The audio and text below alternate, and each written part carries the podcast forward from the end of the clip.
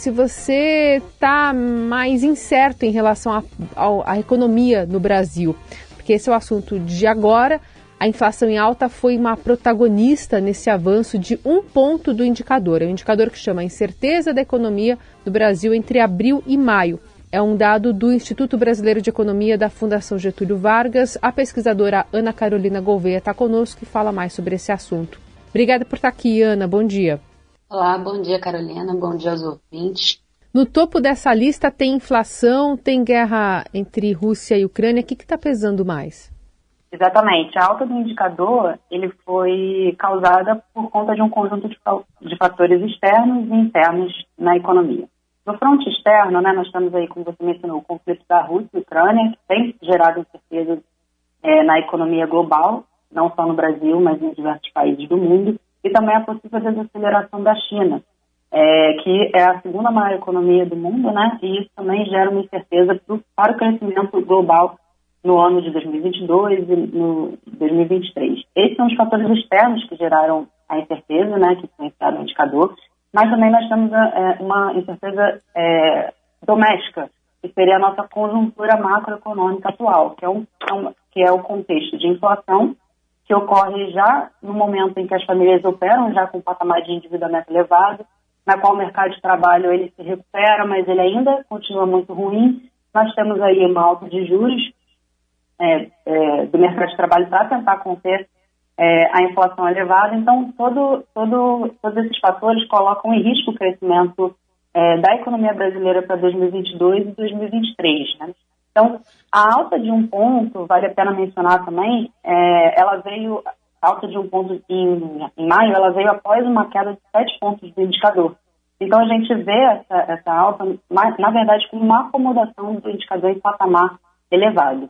O efeito prático eh, disso, Ana, que efeito prático isso traz para o dia a dia, para a vida, até para a insegurança do cidadão comum? Bom, o nível de incerteza significa que quando nós temos uma incerteza muito elevada é, no, no, cenário econômico, é, empresas tendem a postergar decisões de investimento, postergar decisões de contratação e as famílias tendem a postergar é, decisões de consumo que não são bens essenciais, porque eles, é, as famílias, as empresas, eles não têm é, clareza sobre qual seria o retorno desse investimento ou dessa compra de um bem que não, não seria um bem essencial.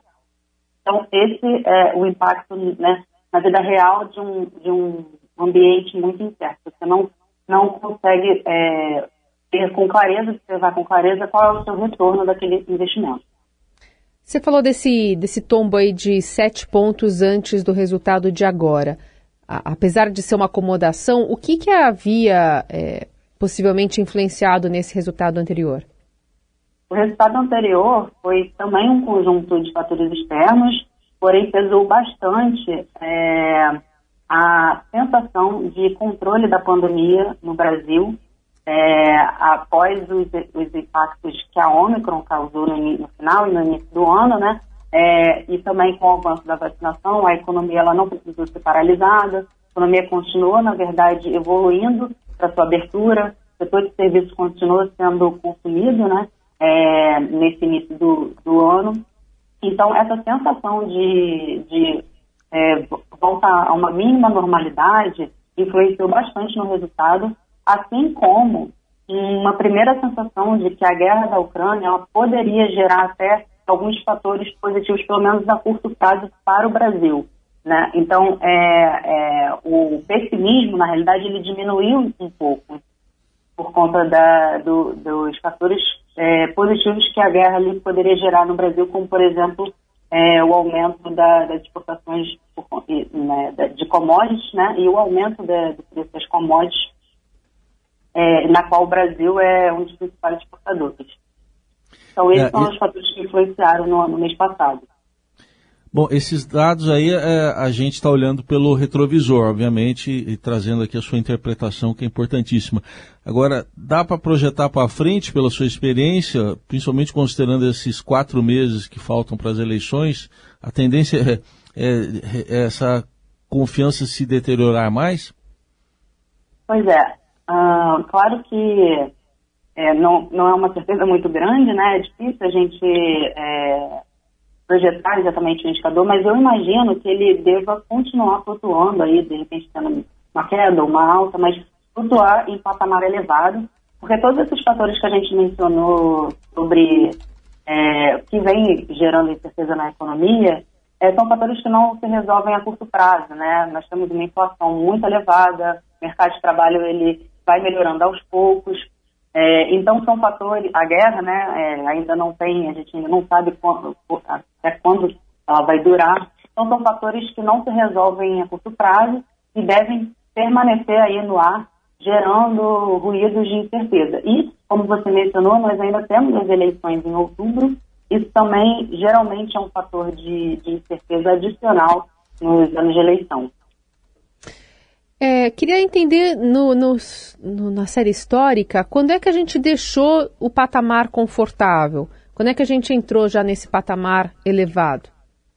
Então, o, o, o patamar que é confortável é, em torno ali de 100 pontos e até 110 pontos, é, a gente considera ainda um nível de incerteza é, satisfatório, né, confortável. Desde 2015, a gente flutua é, numa média que gira em torno a 115 pontos, ou seja, desde 2015 até mais ou menos o período pré-pandemia, né, é, nós gerávamos em torno de 115, uma incerteza elevada, uma incerteza provocada aí por muitas questões até políticas, institucionais, uma economia que crescia 1% uhum. é, nos, é, é, em 2018, 2019, né? não crescia com tanto vigor. E antes de 2015 foi um período em que a gente conseguiu é, permanecer aí até abaixo de, é, de, de 100 pontos, seria, um, seria é, digamos, o melhor dos mundos, né? uma incerteza baixa. Na pandemia, continuando né, é, é, analisar assim, a, essa histórica, a gente, é, o nível de incerteza ele disparou, chegou a 210 pontos, um nível extraordinariamente elevado de incerteza, por conta aí 100% da, da pandemia, das incertezas geradas pela pandemia, e desde de abril de 2022, quando nós tivemos esse pico, a incerteza veio recuando de forma lenta. Então, somente no mês passado foi que o indicador ele chegou a patamar pré-pandemia. Antes disso, ele ainda não tinha conseguido alcançar esses níveis anteriores da pandemia, né? E agora ele deu uma subida, mas aí ele está girando de novo em torno de 115 pontos, 116, né? Que é basicamente o que estava acontecendo antes é, da pandemia, quando ele girava ali em 115. O, o endividamento da, das famílias, onde é que ele pesa nisso aí? Porque é, a pessoa está se sentindo ali numa situação já difícil, está endividada, até que ponto se interfere na própria rodagem da economia? Bom, é, o nível de endividamento das famílias é, tem sido um fator importante até para travar o crescimento, né? Porque além das famílias virem já de um, de um momento em que foi muito ruim para a economia, em que vários postos de trabalho foram é, perdidos, né? As pessoas perderam o emprego por conta da pandemia, e é, agora nós estamos, é, estamos vivenciando um momento de inflação. Então, é, esse endividamento das famílias faz com que as famílias, por exemplo, só possam, é, quando elas conseguem uma renda, recebem essa renda, né, por conta de não saber, por exemplo, quando o mercado de trabalho vai conseguir voltar é, a, a, patamares melhores, a conseguir empregar novamente, conseguir empregar, inclusive, é, emprego de qualidade, né? É, as pessoas elas tendem a não consumir é, bens que não são essenciais, bens duráveis, por exemplo, comprar algo que estaria fora do orçamento comum ali do dia a dia dela, né? Seria, que não seria, por exemplo, bens essenciais, como alimentos, é, roupas, remédios.